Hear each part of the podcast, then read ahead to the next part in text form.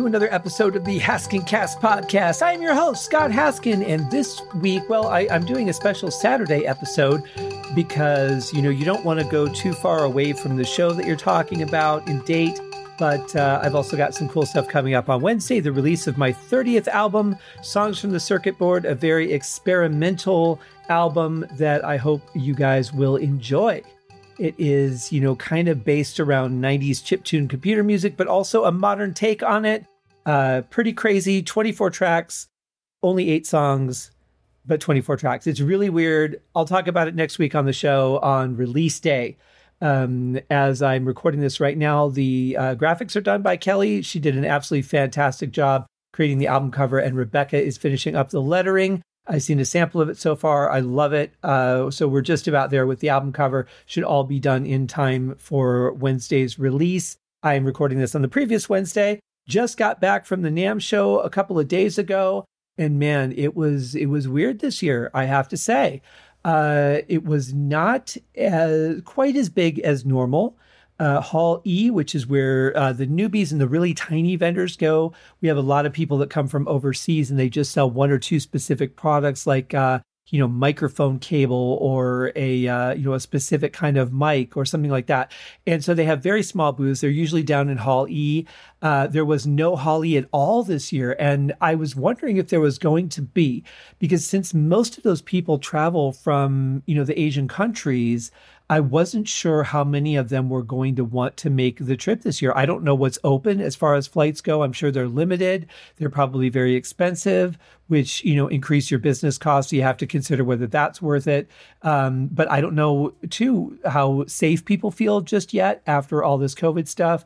Uh, just to be on the safe side, I know I was pumping vitamin C like crazy. So I, through this whole thing, I have been getting uh, just taking doses of high powered vitamin C powder, 1250 milligrams, whenever I go out. The first thing I do when I come home is have a glass of vitamin C.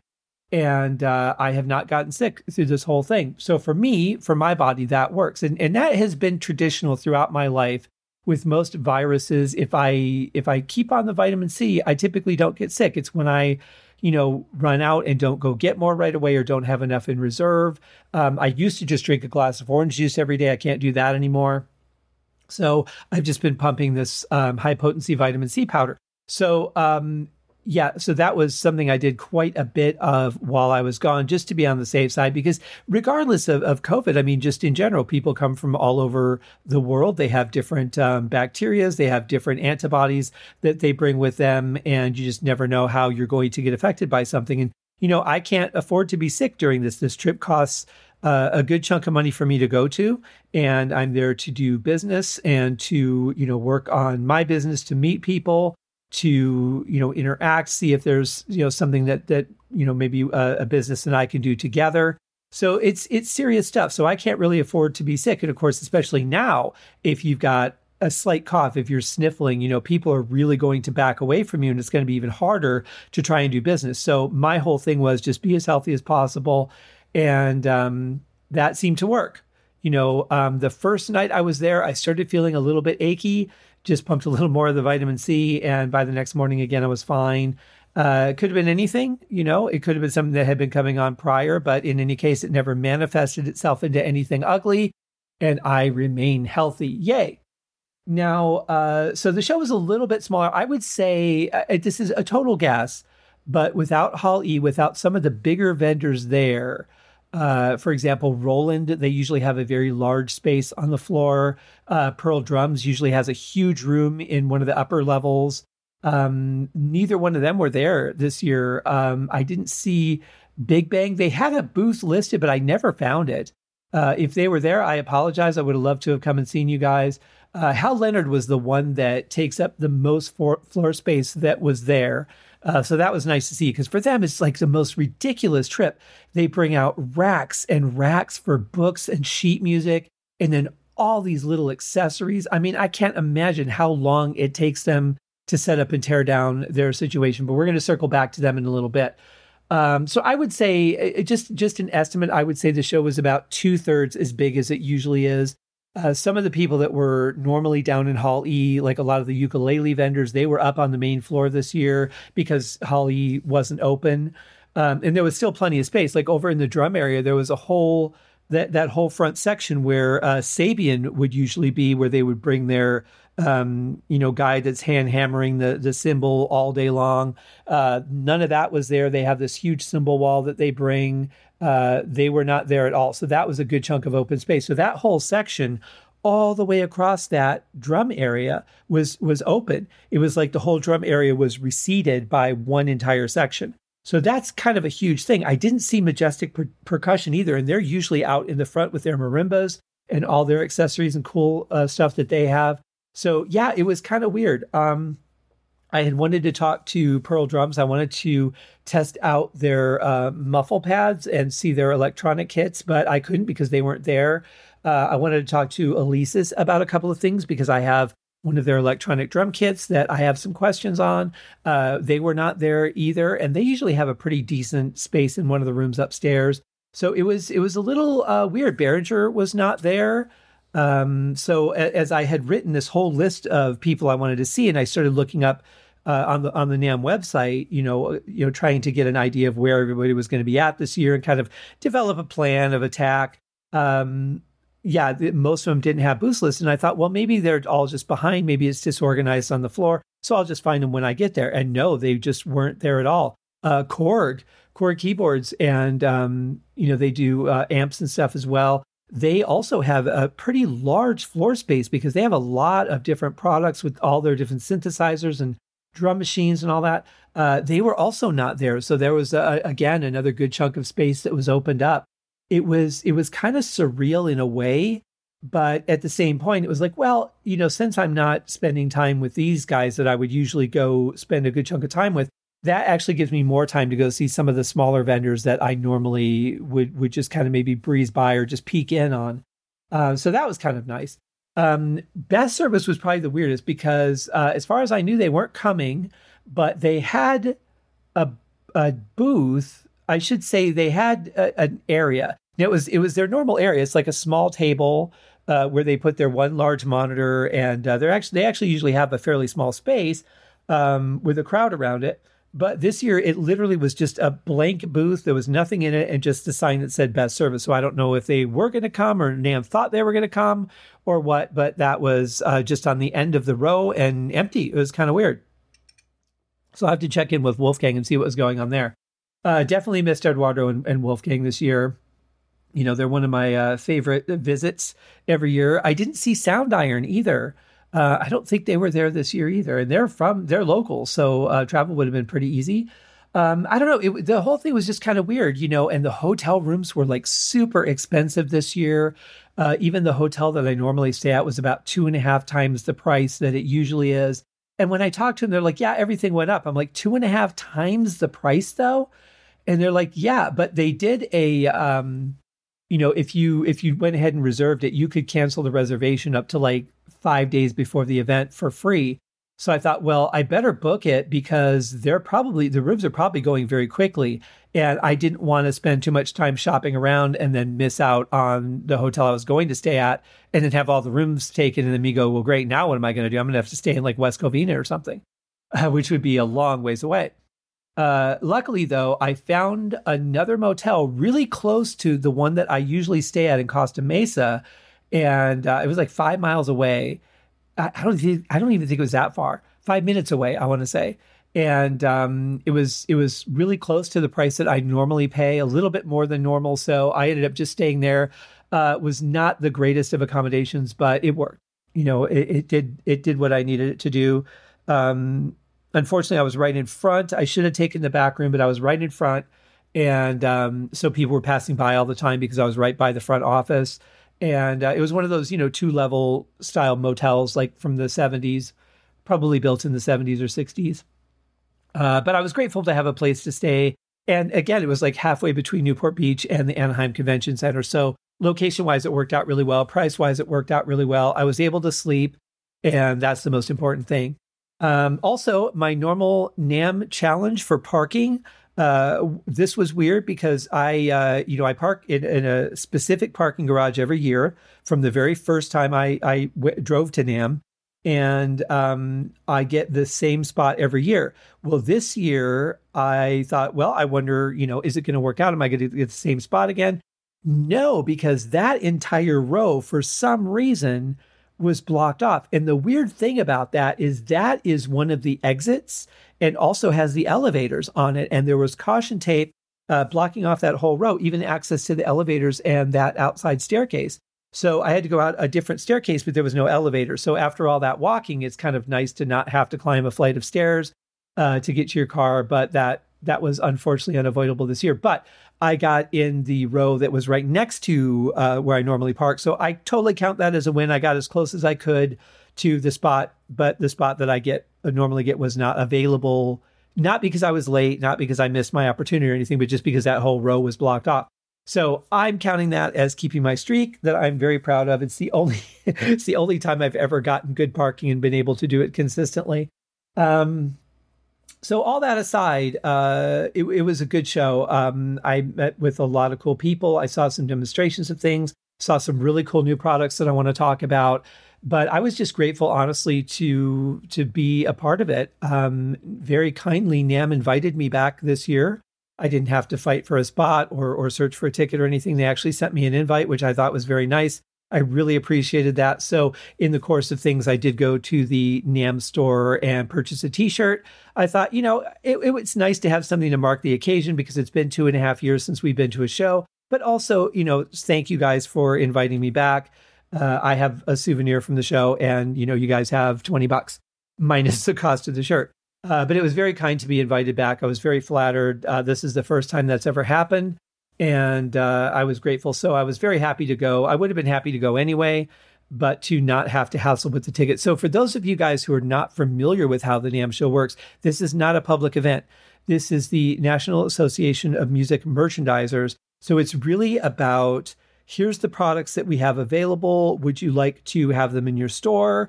Um, we can give you this discount if you buy this much. Um, you know, however they work out those deals, I don't know because I'm not a merchandiser. I'm not a retailer uh, of merchandise uh, other than my own stuff. So I, I, haven't witnessed those deals personally. But when I worked in the music store, I saw a lot of the purchase orders. I saw how some of those things were done uh, from that end of it, like after the fact and uh, and it, a lot of it is just commitment. You know, the more that you're willing to commit to up front, the better the discount that you can get. And I'm sure those discounts wane over time, depending on how much you repurchase and all that kind of stuff for inventory. Um, so there's that. Then there are the people that are brought in to be kind of the eye candy of the show. You know, hey, you came out to the show. We're going to bring you out some musicians. Uh, that's where I met both uh, Glenn Hughes and Steve Morse from Deep Purple at the last show. Um, this year, I, I, only saw one guy play. I, I can't think of his name off the top of my head. I don't know who he was, but he was he was a very talented, uh, I would say hard rock or maybe metal guitarist. Um, but I still know who he was, who he plays for, anything. I haven't looked him up yet. But um, yeah, apart from that, it was it was pretty cool. Um, really, just a, a beautiful effort considering where we've been at for the last couple of years and just to even go through the process of putting on the show gathering all these vendors enough to make it really worth going to. Um, oh, Universal Audio usually has a pretty big booth at the end of like where all the the DJ stuff meets the recording stuff, where where that line is. They they usually have a pretty sizable area where they do a lot of demos and stuff. They also that whole section was actually closed off. They were not there at all, as far as I saw. Um, a lot of the DJ people showed up. That that area seemed to be as as full as normal. But um, yeah, it was really cool. So I want to talk a little bit about some of the uh, specific stuff that I saw that I thought was cool in the way of new products or things that were at least new to me. Um, first of all, uh, I got in on Thursday, and the NAMM show is usually Thursday through Sunday. This year it was Friday through Sunday but I was having uh, I had set up a couple meetings on the way into town. Uh, one of them worked out, and one of them did not. I got to have uh, lunch with my friends in the Graham Bonnet Band, which was super cool. Had a great time hanging out with them. Uh, they were also doing an autograph signing at NAMM on Saturday, so uh, we had lunch. And it was funny because uh, we hadn't decided where we were going to meet for lunch, so they said, "Well, just come to, to come to the house." So go to the house, we hang out, we talk for about an hour or so, and then we we figure out where we're going to go to lunch. We get in the car. Uh, they're going to drive. We're just all getting in one car because it's just the four of us. And um, they when they when they turn when Beth-Ami turned on the engine to the car, the radio was on and it was playing Uriah Heep. it was playing Easy Living like about halfway through the song, and I thought, oh, that's just you know that's funny because uh, you know I do that Uriah Heep podcast, uh, which is is now uh, pretty much on hiatus at this point. I've covered all the studio albums that they've released. I covered the live album from Live 73. And I even went back and covered the six songs that were released from Spice um, on on sort of a bonus album. So yeah, everything's kind of waiting on the new album. I do not have a release date for it yet, so that show is on hiatus. But I thought of all the things that could have been playing on the radio, uh, it just happened to be Uriah Heep. So I thought that was kind of funny. And of course, Graham, the singer of the Graham Bonnet Band, you would know from Rainbow, Michael Schenker, The Marbles, Alcatrazz, the Graham Bonnet Band. Uh, he's he's done a lot of work. I first heard him um, I think it was probably on MTV when the video for uh, Since You've Been Gone or All Night Long, one of those two would come on. Uh, really thought he had a fantastic voice, got the album down to earth. That is probably one of the, the most listened to albums in my history. I love it. I can't wait to get to my review of it on this show. I've got a couple to do ahead of it. I uh, have to do Rising and Long Live Rock and Roll yet, and then it'll be Down to Earth. But I'm looking forward to getting to that one. Uh, but anyway, uh, I've become friends with them uh, over the last couple years with Graham and Beth-Ami. Uh, she plays bass in the Graham Bonnet Band, and also, um, you know, I saw them uh, a, a, year or so before the pandemic. They were one of the last bands I got to see. Before that, I saw Graham with Michael Schenker Fest. Um, so it was really cool, and I got to meet them at the show. So we've become friends over time and uh, it was really cool to just kind of hang out and not have a crowd or or noise or all that stuff to deal with. And we hung out for a few hours, talked, had lunch, went back to the house, talked some more. It was, it was absolutely fantastic time. Really cannot wait until they start touring. They've got a couple of dates coming up in Europe. Uh, some festivals that they're going to play, uh, and then they're you know they're working on all the uh, you know the the pending tour. So I, I can't wait to see them again. I'm sure they'll be coming through Vegas, and I will definitely be there but I told them I would go see them at the autograph signing that they were doing on Saturday. So I'll more on that later. So uh, Friday, I was that was going to be my day off that I was going to spend at Newport Beach, which is one thing that I do every year. Did not get to do it last time. So while it's been two and a half years since I've been to the NAMM show, it's been three and a half years since I've been to the beach. My rental car reservation got screwed up last time, and uh, I, I got in 12 hours later than I wanted to, so it was too late to go and wasn't able to make it back. So I thought, uh, well, I'll go to the beach on Friday. I'll do NAMM on Saturday. I figured it was going to be a smaller show. That left Sunday open. So if I needed to go back to the NAMM show, then I could do that, or uh, I could go back to the beach, whatever, you know, or, or do something else. You know, it was it was completely open. So uh, Friday, I wake up. It's totally overcast, like in every direction. I thought, well, if it's going to rain, I don't want to, you know, be at the beach when it's raining. So I looked at my weather app and it looked great for Sunday. So I thought, okay, why don't I go to the NAMM show today? And and I'll I'll go back tomorrow, but maybe I won't need to spend the whole day there or whatever. Maybe I'll spend a half a day there today and full day tomorrow. We'll just see what it's like. So I go get my badges. I have to my badge. I have to say, they were incredibly efficient with the badges this year. I thought I was going to be in that line for two hours. It was probably less than 20 minutes. Um, the line after me, though, uh, w- uh, about an hour later, was like way outside and twisted halfway down the Anaheim Convention Center. It was crazy. Um, but even as long as the line was when I got in it, um, they were very, very efficient at getting people through. Very friendly people, and um, by by the time that I got my badge, there was like five more minutes to go before the show opened. So uh, I actually got the the full time there and I stayed until around three. Didn't really talk to a whole lot of people um, that first day. I pretty much just kind of meandered around, saw who was there, made a plan of attack for Saturday, and um, did meet up with with. It, it was kind of interesting. Um, I was about to cross paths with somebody, and I paused and I motioned for them to go through. And this lovely young lady comes up to me and goes. I know you in real life, and uh, and I looked at her badge, and sure enough, it was my dear friend Karen Garrity, who uh, I haven't talked to in a while, and it was really nice to catch up with her. Uh, completely random, um, but really great to catch up with her. We talked about it. She's going to be coming on the podcast in an episode here fairly soon. And I'm really excited to talk to you guys about the stuff that she has going on because it's a real benefit to musicians, which is going to be a benefit to people who listen to music. Uh, you know, everything that benefits us, that the creators eventually will benefit the listeners. So, uh, looking forward to having her on the show very soon. Uh, but for the most part, like I said, I I, I just kind of like was who was here, who's not here. Uh, let's kind of develop a plan of attack. I took a handful of pictures, but not really a lot. I thought I'll just really walk the floor on Saturday, so I stayed until about three. Um, just uh, chilled at the hotel for a while um, and got some rest because I, I hadn't had any rest in a while. So Saturday comes around. I'm like, all right, this is the day. So I get my parking spot, walk down to the NAMM show. It's maybe 10 minutes before the doors open and uh, just go right in and just go to work. So um, the the stops that I've got or the companies that I'm going to talk to you about, I didn't see them necessarily in order. So I'll just, uh, but I'm just going to go through them in the order that I have them listed in the show notes. So the first one um, that uh, that I visited that we're going to talk about is a company called Cloud Microphones. Now, uh, their rep Martina has been a friend of uh, me and, me, a friend of mine and a friend of the show for a while. Uh, actually, I've known her for since the first NAMM. No, the second NAMM I went to, I think was was when she and I first met in person. And she's a rep for Cloud Mics. They've got a great new series of ribbon mics out. Um, there, uh, there's one that's passive. There's one that's active. Uh, they're all ribbon microphones. One one or two of them, I think I can't remember now, has the cloud lifter that they make built in, which is kind of their flagship product. It's a, a beautiful piece of equipment that you just plug your microphone cable into and it reduces a ton of noise. Uh, go check it out at www.cloudmicrophones.com or you can just click the link in the show notes.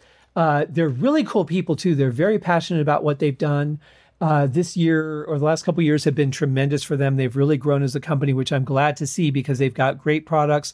They're really friendly people, and what they do uh, really makes a difference in the audio industry if you have their products. So I was really glad to hear how successful they've been and that you know this whole thing through covid actually is probably i would imagine been better for them because now that more people are podcasting and things like that there's probably more people that have purchased the cloud lifter and maybe even some of their mics to do their podcasts with but um, check out these mics; they're they're super cool. Um, they're very professional looking. They have a great feel to them. The sound is tremendous, and I I could not recommend them enough. Absolutely fantastic.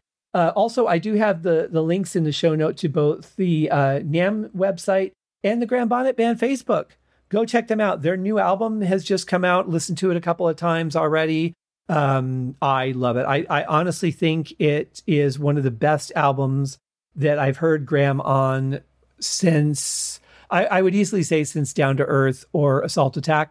Um, absolutely love the album, and, and, you know, having heard it a couple times, getting familiar with the songs, um, I, I, love it even more. And friendship aside, I mean, if I didn't like it, I wouldn't like it. But friendship aside, I think it's an absolutely fantastic album.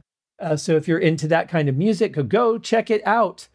Um, so next up, we have uh, a really interesting product by a company called Melody, and they make the most incredible binaural mic. Now, I've seen a binaural mic before uh, a couple of years ago. I think the last show I went to, the one before that, I checked one out. I was like, yeah, it's kind of cool.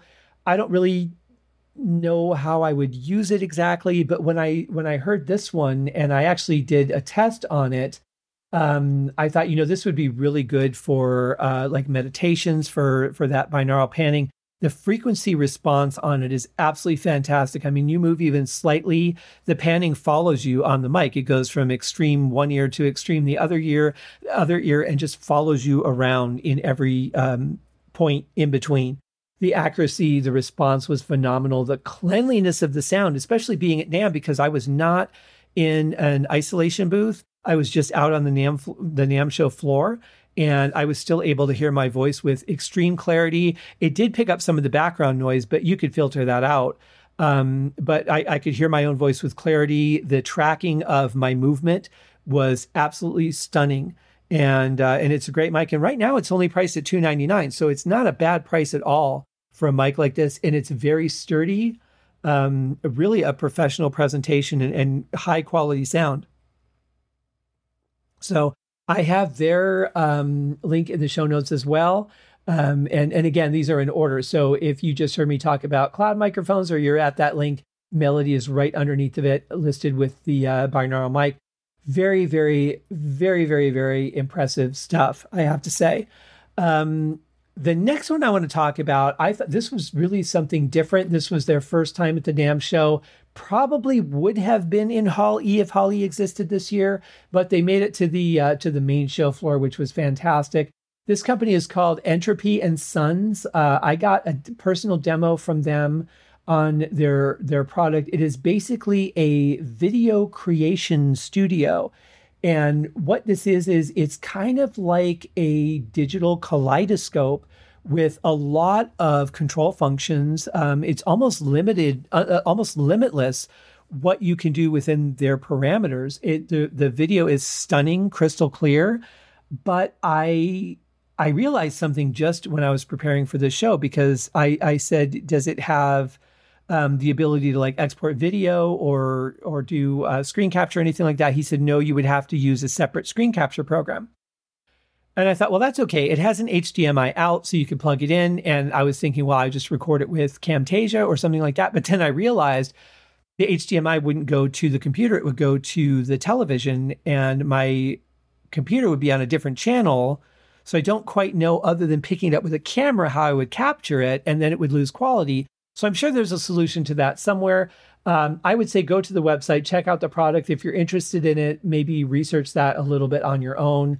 I think the price on it is about $12.99, but you can beat sync it. It's got some really great controls on it, and the picture is stunning. The options are stunning, um, beautiful, vibrant colors, um, really smooth graphic action. I, I would say if it's if it's a product that you're interested in, if it's something that you uh, feel you could utilize, I would think that the the initial design or the main thing would be more like a live application. If you're a DJ or if you're doing, you know, you're just doing a show and you want something in the background or maybe change it for different songs or whatever. I think it, the application is probably more for that since I don't play live. Um, my application would be completely different. I would be looking at maybe doing something with that visual and then a binaural mic and some mental sauna music, something like that. Um, but anyway, check it out. It, it's a really, really cool product. Um, if it's the application that you're looking for, if that's that's your thing, I would definitely suggest that you uh, check it out because I, I, think it's a great product. Um, my actual first stop, and I think I actually did go there the first day. I, I, went, I did go there on Friday. My first stop was Ibanez Guitars. Um, I had a question for them because years back, it was when I had first moved to Vegas. I actually won the uh, Sweetwater giveaway. So they give you a seven string guitar. This is what the prize was at the time. It was a seven string um, Ibanez guitar, a four string Ibanez bass, and a five piece Tama drum set with uh, some entry level cymbals. And I mean, it's it's it's a pretty decent complete package. There was no amps or, or cables or anything like that, but that's okay. Um, so I won that. I didn't need a seven string guitar, so I sold that. Um, I'm sure it was it was great, but I'm not that much of a guitar player. I'm happy with my little Fender Squier for the rare time I need to play a guitar. Uh, the bass I, I absolutely fell in love with. I have it to this day. I play it every day and I'm I'm almost getting somewhat decent with it. Uh, and then the drum set I still have. So um, so I thought, well, this is this is a very entry level bass. I remember when my buddy Jeff, who's a, a, very talented bass player, was staying with me. I showed it to him, and he goes, "This is actually a pretty good bass for an entry level." So I've been playing it for years, and I thought, well, maybe it's time to look at upgrading a little bit. What would be the next step up in way of a bass? So uh, I went to the Ibanez booth. I talked to a very nice gentleman who was very excited that I loved my entry level bass so much, and that I was looking at stepping it up. He showed me another bass. Oh my god, guys! Uh, as soon as he handed it to me, like the weight of it just felt perfect. You know, it was like just the the exact right weight for me.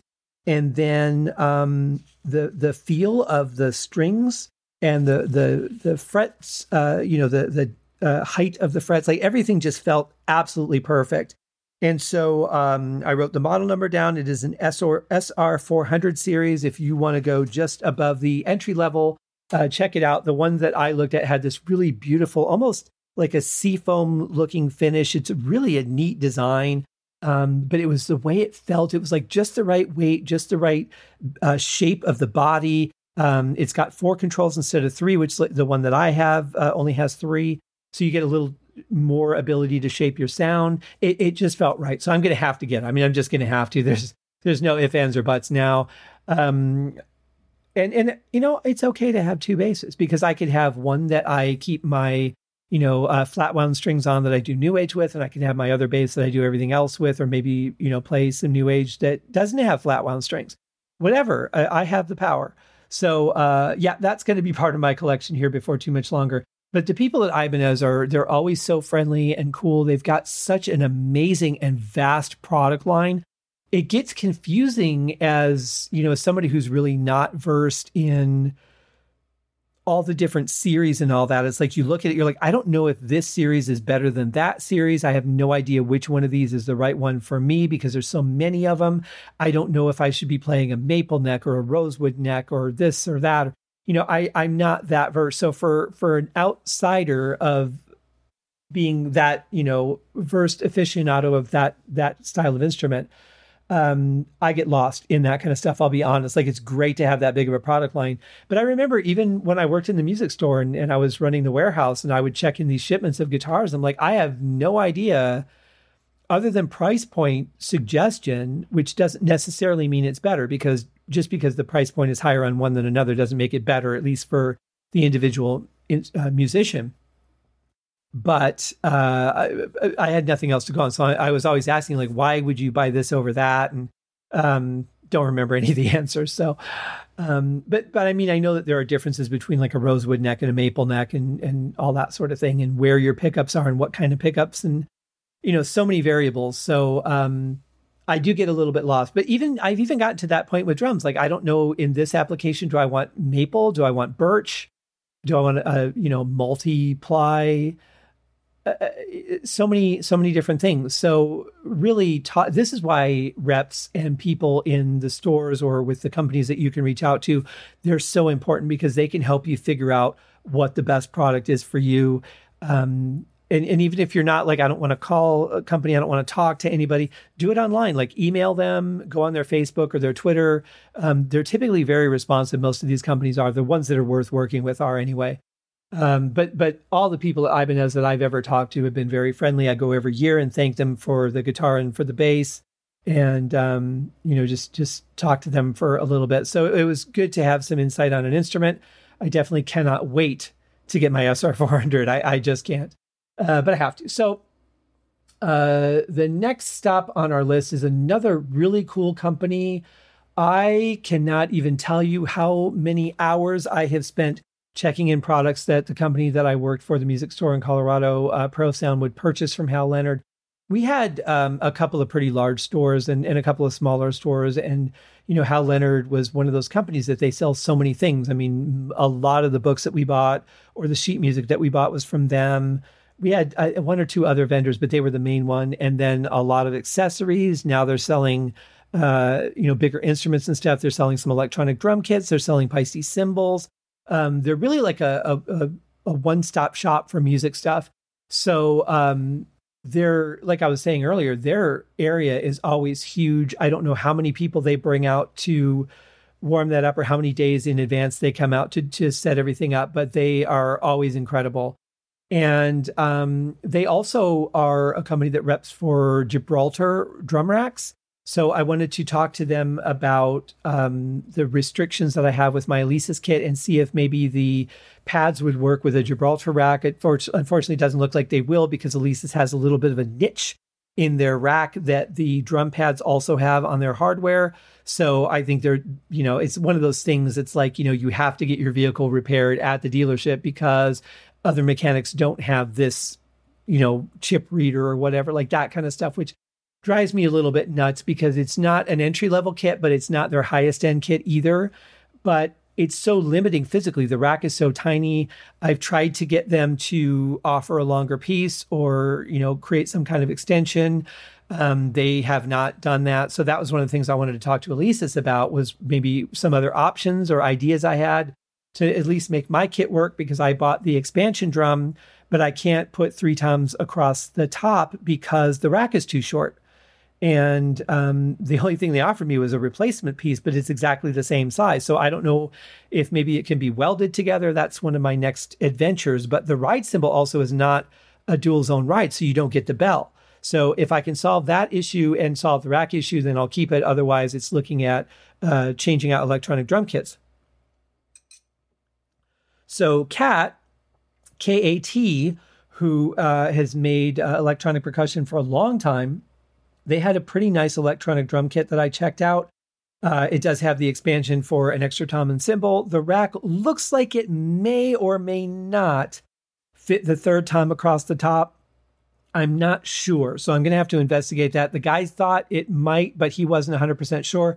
He said, but if not, this hardware is definitely compatible with the Gibraltar rack. So there is that possibility. The price point on the kit was only a thousand, five piece kit, three zone ride, but two crash cymbals and a ride and a hi hat. So a lot of times these electronic drum sets come with one crash and a ride and a hi hat, and you're missing that other crash, which you really kind of need, whether you want to do it dual zone, one is a China, one is a crash, uh, or split it with a splash cymbal, however you want to do it. You really, as a drummer, need two crash cymbals and it, at least, and then one ride and one hi hat. So most of the the drum kits only come with one extra crash, so it's limiting. So you buy the expansion pack. So this has the expansion in the brain, so that's good.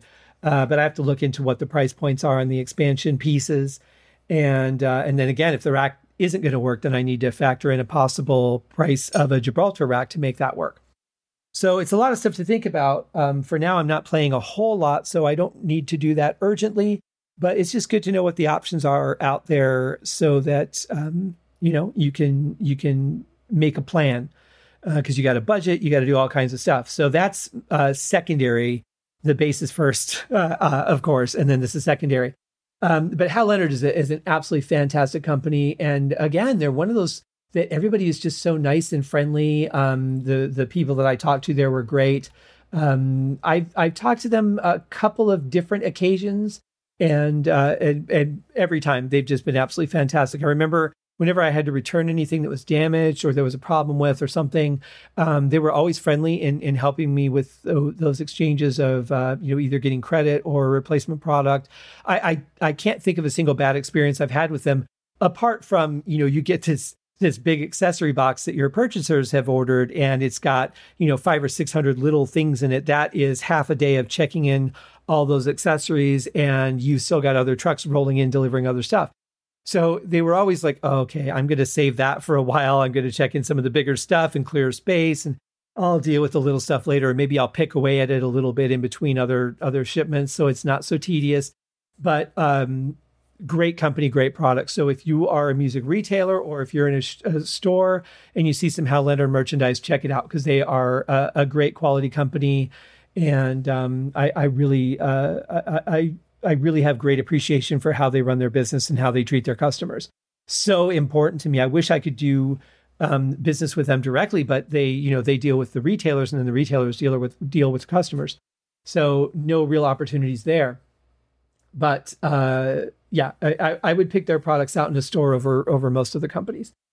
Um, where does that leave me? Okay, so the next one on the list as we're uh, as we're finishing up. And, and this list would have been so much longer. I mean, I had uh, intentions of talking to Korg. I wanted to ask them the same question I ask every year until they grant my wish, which is making um, a virtual instrument of the Korg N264 364 series. Um, it's got a lot of sound banks. I get that. They came out with the Triton. This one followed the Triton, I believe, uh, was the, the next sequencer that replaced the X series. So I'm hoping that they will. Um, actually, I think it was the Trinity came out, then the N series, then the Triton. Uh, I, I'm not sure. Uh, again, there's like so many synthesizers. I can't remember what, who came out when, but um, I, I'm really hoping that they uh, come out with the N series and make it where you can load your own uh, presets. For those of us that own the keyboard, would be really nice. And um, yeah, so I didn't get to ask them that this year, so I'll have to to wait and see. Uh, they they are pretty good at adding to their their VST library. They usually do one a year. Last year was the Triton, so um, I'll be curious to see if they have another one that they do this year. Uh, the ARP Odyssey is a really good one too. If you don't want to have the physical product, um, if you want to have it in the box, uh, the ARP Odyssey from their Legacy collection. I was so excited to get that last year, and it is a fantastically done replication of the ARP Odyssey board. Uh, it's a great synth, uh, especially if you're into that vintage sound from the 70s. Um, check it out. It's it's on their Korg website at korgusa.com, or depending on what other country you're in, just Google uh, Korg, and I'm sure you'll be able to find your country's best website. So um, our last couple here, the next one, um, I'm not sure if I'm pronouncing this. I think it's Audient is the way that you pronounce it. A U D I E N T. Uh, another company that my friend Martina reps for. Um, when I uh, we we didn't think we were going to be able to get together because her uh, her itinerary was just jam packed. But she happened to be over at Cloud Microphones when I was uh, headed over to Cloud Microphones. And thanks for the T-shirt, by the way, guys at Cloud Microphones. I will I will wear that with great pride. Uh, love your products. But she was over there, so we got to chat for a little bit, and she asked me if I had checked out Audient yet. I said no, I haven't. And so she pointed out where they were. Um, I did see them earlier, but I hadn't made it back to that uh, section yet. So uh, I went and talked to them for a while. Again, very friendly people, great reps it, has got to be hard for for reps at a NAMM show because you're on your feet for you know the whole time. You're probably tired from lugging all the gear and setting it up and making your booth look nice. Then you just got to stand there and talk about your product line all day long. And when nobody's talking to you, you're just standing there and smiling and and feeling awkward. Like it has got to be the weirdest thing to be uh, at, at working at one of these shows on the other side of the booth for me. But I, I talked to this gentleman who was absolutely fantastic. We talked about their audio interfaces. We talked about um, you know the, the different ones that they have. They have a couple of different series that um, that they had on the floor there, and we talked a little bit about the differences between them. But it's it's really, I mean, I could honestly flip between either one of them. There are there's the uh, Evo series, EVO, and then there is the uh, IDE series, which uh, is a little bit bigger they have uh, more inputs to work with. So, uh, really, really cool, top of the line, zero latency kind of stuff. Um, I didn't hear uh, any of the the products because really we would have to be in a studio setup for me to be able to hear their quality. But um, you know, because we're recording, that's a little bit different than uh, some of the other stuff I was able to check out. But their audio interfaces are super cool. They also have mic preamps. They have consoles. They have monitor controllers too. So they they do a lot of different stuff, but it's all in that recording family, you know, that that um, I belong to and, and am very uh, excited to be a part of that. So check them out, Audient, A U D I E N T. Again, all these uh, companies, their links are in the show notes. Um, lastly, uh, and, and, this is a, a, weird one for me. I remember seeing this uh, in, in previous years, people walking around with these little miniature uh, guitar straps. They're like really thin and they have like a, a, hook on them to put in your belt, but they don't, uh, you know, they're sewn shut. So you can't like add anything to the strap. Um, you would have to put it on the tiny little hook, or maybe you would hook that into a key ring or something and wear it on your belt. I don't know. I, the, the the ring itself is also very small, so you'd have to have like one of those rope belts. I don't know exactly what they were going for here. I had a really hard time reading the company name on the inside of what I'm calling a strap sample or a strample. That's a dumb word. I'm not going to use that one anymore. Uh, but it was like, okay, 10% off your first order, but I couldn't read the name of the company or their website. So I'm like, that's great but I can't even check you out. So that sucked. But eventually I was able to figure it out. It's a company called Strapworks. Now I thought, okay, well, now they had a bunch of straps and things on display. And I thought, okay, cool. So they sell these really nice, um, visually vibrant looking straps and things. And um, so I, I go check out their website and I'm like, okay, shop by department. Okay, so we have automotive, hiking and camping, boating and rafting, um, retail and consumer safety, tactical, sports and fitness. No music. Uh, they even have pet products. I, I definitely could see this more as like if it were longer, I could definitely see this more as, as like a dog leash than I could a guitar strap because it's it's a sample. It's way too thin to be a guitar strap. The ones that they actually had there were the normal width of a guitar strap. Um, but I'm looking at their website going, okay, I don't I don't understand how this relates to music. So I'm digging in a little bit further and it looks like like I don't see any guitar straps. I did a search for guitar and all they have are parts to make guitar straps. So they're really more of a manufacturer supplier than they are for someone like me who would buy the strap in the store. Um, or even the, mer- the the merchandisers, they're not even really there for them. They're for the people that are the manufacturers. And we do have manufacturers that come there too, because there are luthiers, the people that make guitars out of, you know, bit, bits of wood. Um, there's there's a lot of people that have parts for uh, cables. You know, the, the ends. They, there are people that sell just the wiring, um, all kinds of stuff. So they have a lot of those materials for people that manufacture their own cables. They're saying, you know, maybe uh, we can get you a better price, or if you do a bulk order, you know, compared to where you're at, we can do better for you, or this quality of cable, or these kind of uh, ends have better conductors, you know, all those things that you would look for if you were a manufacturer of different kinds of parts and I and I was even talking to Cloud Mics about that because for their mics they've got to source all the parts right to make the microphones. So it's very important who you get your materials from. So this would be a company that is probably more for manufacturers. So if you're somebody who's interested in making your own straps, I would say this might be a good place. Um, I can't tell you whether their prices are good or not because I have no point of reference. Um, I can just say that they have a vast variety of fasteners and a vast variety of materials and in a lot of different colors. They they look I, I, I can say just by the sample that I have, I've got it in my hands right now. Uh, love the look of it. It's like red and purple and black and and uh, baby blue and a little bit of turquoise. It's it's really cool, but the quality of it, the stitching is is really really strong. Uh, stitching through three folded uh, parts of this guitar strap uh, very, very cool. It's really durable. It's soft at the same time. Like it's like you would not be able to, Lou Ferrigno could not rip this strap apart. Um, but it's also very soft and very comfortable. I think I would feel good having this around my shoulder. So if you're looking to make your own straps, I say this might be a good place to go for uh, materials. Maybe they have some kind of starter package that they can put together for you to see if you like that or see if you want to make that a business. So uh, maybe there's a side hustle right there from strapworks.com. And again, they're in the show notes, so go check them out. They also have ropes and cords and other things. So if you're looking to expand your, your product line, I can't say whether it would be safe to use their stuff as a harness, but they do have hiking and camping in their product line. So uh, if you're interested in that, just make sure that whatever materials you're using are of the quality grade for suspending a body. uh, that might be important. Um, you could probably make yourself a luggage strap. Um, I mean, there's there's really a lot of possibilities I see. So maybe that would be a cool side hustle if you're into doing that kind of stuff. Have the proper equipment or access to the proper equipment. I don't even know what that would be, but I, I guarantee you're not sewing this stitch by hand, uh, not through through three folds of this strap. No way.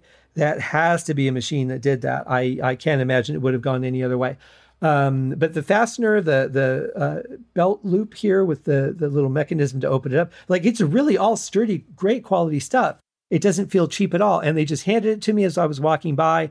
So uh, I'm glad I was able to actually decipher the writing on the inside. Um, if I were to change anything, I would say it would be that. But that's not going to affect your strap business because you're not going to be using their printer to print the inside of a sample strap. I'm going to use your own. So um, yeah, those were uh, those were the main products that I wanted to talk about. A little bit of a of a vast array from uh, just like the hey, I'm a guitar player. Let me show you some stuff. Or hey, I'm a drummer. Let me tell you about the drums I looked at. I try to really be well rounded when I go to the NAMM show. A because I have a lot of varying interests, but B because I know a lot of people in every one of those areas. Um, I don't know anything about DJ stuff at all, so I can't really speak to to that. I mean, I know the difference between a fog machine and a bubble machine. There was a really weird bubble machine. I don't know what the bubbles were made of, but they were they weren't clear. They were almost like um, uh, not not like a ping pong ball.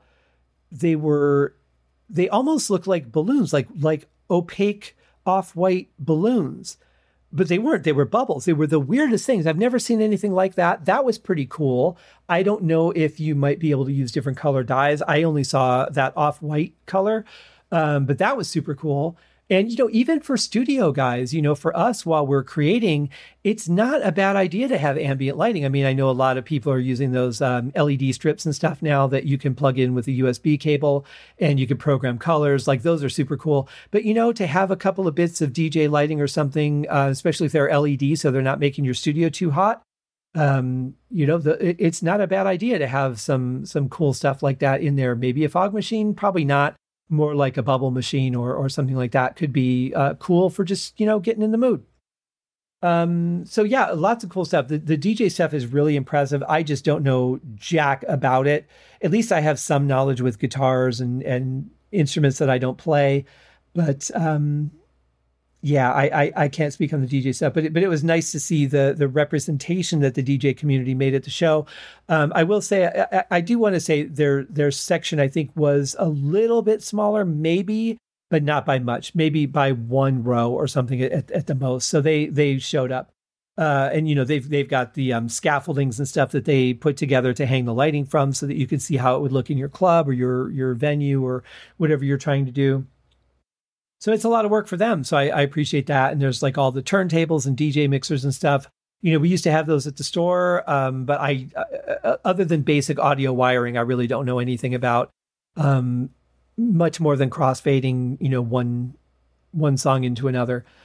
Um, so that's that's pretty much it. And then the last thing that I did was uh, head to the uh, Graham Bonnet Band signing as I was on my way out, I was it, it, kind of worked out well because I was done about 240 or so. And I, I kind of meant to finish up around the area where their signing was going to be. So I stood in line and and I'm thinking, boy, this is funny. I had lunch with these guys two days ago and now I got to stand in line to see them.